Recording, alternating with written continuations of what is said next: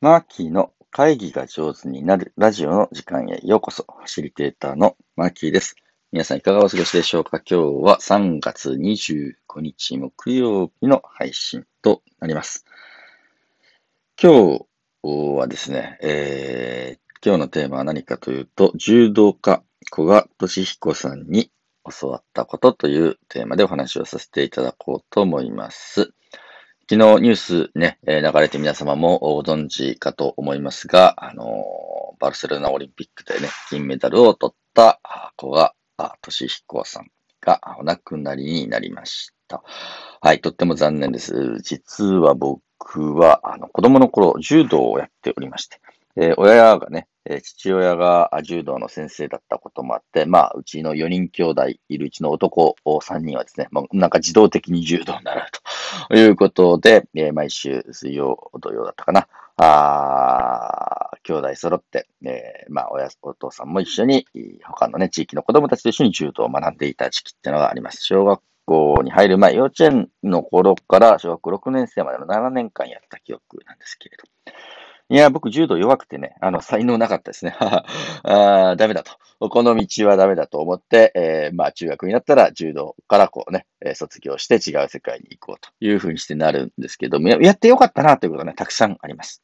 でね、えー、柔道っていうのは、あの、まず受け身の練習っていうのをするんですけれど、怪我をしないようにね、一番初めにこう傾向でも必ずですね、受け身をするというところから始め。どんだけぶん殴られても絶対怪我をしないというふうなね、そういうことをやるわけですね。勝つための練習より負けるための練習を先にしろみたいな感じのところがあります。これはうちの親父がね、柔道家として、まあ、僕に教えてくれたことなんだけれど、人生で、えー、勝ち続けられる人はそんなにいないと。で、甲子園を見ても優勝するのは何個あるんだと。いうふうにしてね、1校ですと。その1校以外の高校はどうなってるんだと。負けてますと。えー、そういうことはね、もう99.9%の人は、ね、負けをね、痛感をするわけ。で、受け身というのは何かっていうと、その負けた時に次立ち上がってくる力だというふうにしてね、まずその受け身をこう教わるわけ。で、その6年間柔道やって、うわ、もう全然才能ないなと思いながらですね、え僕は中学校に上がった時に、えー、中学校で車にはねられるっていう、えー、事故があって、もう5メートルぐらい車で吹っ飛ばされるわけなんですけれど、その飛ばされた時に救急隊の人は5メートル飛んだって聞いてね、あ、この少年の命はないなと 思ったそうなんですけど、来てみるとですね、救急車が届いてみると、僕はですね、えー、スタッと立って帰りますみたいな感じでね、えー、あの、跳ねられた瞬間5メートル飛んでもくる、あのね、向こうサイドにボーンと体は飛んでるんですけれど、その瞬間に、7年間やった柔道の教えでね、受け身を取ってたらしくてですね、ほとんど、あの、車が当たったとこしか怪我してない。後のすり傷だけみたいな感じの状態で立ち上がって帰ろうとしたというふうなことをそうです。あ、柔道やっててよかったなと。その時はね、7年間やった意味はこういうところにあるんだと思いました。で、その7年目、小学校6年生の時だと思うんですけれど、実はあの、日本代表選手団っていうのがね、強化ある選手団みたいな、オリンピックに行くぞみたいな選手団が地域を回るっていうやつをやってくれていて、地域の子供たちに直接指導するという会がありました。でその時もそうそうたるメンバーですよ。あの、斎藤選手とかですね、今、あの、オリンピックの、あれの会長してる山下康弘選手とかね、もちろん小川俊彦選手、上村春樹選手、えー、もうすごいもう最前線の人たちがやってきて、僕らの田舎の道場にですね、来て指導してくれたことがありました。でね、その時に古賀選手、当時の古賀選手と山下選手、ものすごい、あの、象徴的に違ったんですけれど、山下選手ってね、あのー、すごいね、ふわーっとしてて、はい、みんな集まってって言うとね、うわーって子供たちが、寄ってくるぐらいのオーラがあって、えー、稽古するよって、こっちおいでって言って、うわーって、もうペタペタペタってもう保育士さんかっていうぐらいね、すごい人気の、えー、選手で、親しみやすかったんだね。で、え古賀選手の周りは全然違くて、で、え古賀選手一礼して、では始めますって言うと、ピシーってこうね、古賀選手の周り2メートルぐらいに線が引かれたようにして、その線の中に入れない。ものすごい緊張感と集中力のある人で、え、いらっしゃいました。でね、もう、あの、着てる服っていうのは、柔道着、あの、お稽古の服、柔道をね、するときの服の綺麗さもピカイチで、古賀選手だけ、あの、新品みたいな感じで、ピカピカにするってね、清潔感とかですね、集中力すごいある方で、まあ、試合の内容としてはね、あの、一本強い、背負い投げの得意な選手だったんですね。で、小さい小柄ながら、あのね、世界中の大男たちを次々と背負い投げで仕留めていくっていう風な、もう当時、今はないですけどね、あの、無差別級っていうな、あの、重量級の人も全部混ざった大会でも、もうね、あの、優勝できるぐらいのこう力のあった方で、え、いらっしゃいました。で、もうその背負い投げというのはですね、うん、古賀選手のもう本当にお箱というか、最も得意な技。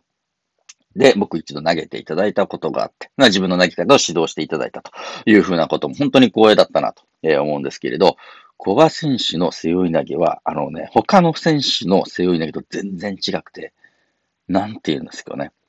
あのー、真下に落ちる感じの、ぐるズドーンっていう風な感じの、他の選手の背負い投げでふわっと自分の体投げられて、うわ、投げられてゆく、みたいなのがね、わかる、ふわっとした感じの背負い投げを僕経験してばかりだったんですけど、古賀選手のやつはもうくるっと真下に落とされるみたいな感じで、この巻き込み方みたいなスピードとかキレみたいなもう全然違うと思っていました。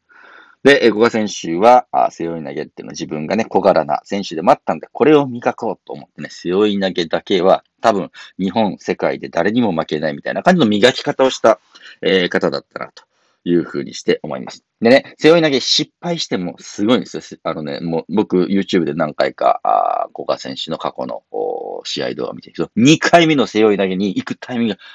すぐ来る。一発失敗してももう一本やろうみたいな感じの、で、2本目、3本目で、あのね、えー、勝負が決まるみたいな時もすごくあって、1本で諦めない人だったな、というふうにして思います。まあそういう力があったので、えー、バルセロナオリンピックの時なんかね、えー、足を怪我してでも優勝できたというふうにして、まあ感動シーンであります。僕が、えー、柔道家の古賀俊彦選手に教わったのは、一つの技をちゃんと磨こうと。一つの技。で、自分はこの技が得意だって思ったら、それを本当に一流になるまで磨こうということです。で、僕がね、えー、しているファシリテーションっていうのもいろんなね、えー、会議の技法とか技とかね、流派っていうのある。いっぱい技を学ぶことも大事なんだけれど、あ、これは自分に合ってるな、自分のが大事にしたいなと思った技を徹底的に磨くっていうのがやっぱりすごく大事なんじゃないかなというふうにして、えー、思います。この度僕本を出させていただいたのは、オンラインでもアイスブレイクベスト50。まあ、例えばですね、オンラインでできるアイスブレイク50種類紹介した本なんですけど、僕ね、50種類、まあ、知る、知っておくこともやっぱり大事だと思うんですけど、その中で、私はこれだと思う、う鉄板みたいなやつを見つけたら、とにかくそれを磨くこと、とても大事だなというふうにして、え、思います。皆さんもですね、ぜひ、あの、自分の得意なあ技とか、えー、これだったら私にできるかなみたいなことってあると思うんですね。えー、もしよろしければ、それをですね、え徹底的に磨いて、もうあの、日本や世界で、え私を置いて、え右に出る者はいないっていうぐらい磨くとですね、そこから、あの、世界が開けてくるのではないでしょうかと思います。えー、今日はですね、柔道家、えー、小賀俊彦選手に、教わったことというテーマで、えー、お話をさせていただきました。えー、今週末、僕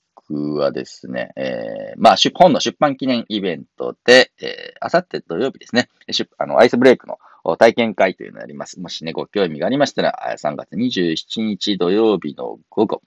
えー、2時半からね、3時間ほどの体験会です、その50種類ね、あるアイスブレイクを次々ご紹介していきます。もしも皆さんが、あこのアイスブレイクはぜひ自分のものにしたいな、磨きたいなというものにね、一つでも出会えたら、あそれを磨いていってくださればと思います。というわけで今日は、あこんな早用の話となりました。えー、小賀選手、えー、小賀俊彦さんのご冥福をですね、えー、祈って一日を過ごしたいと思います。えー、小賀俊彦さん、本当に、本当にありがとうございました。癌の闘病ね、大変だったと思います。どうぞ安らかに天国で私たちを見守っていただければと思います。ではでは皆様、最後まで聞いていただいてありがとうございました。ファシリテーターのマーキーでした。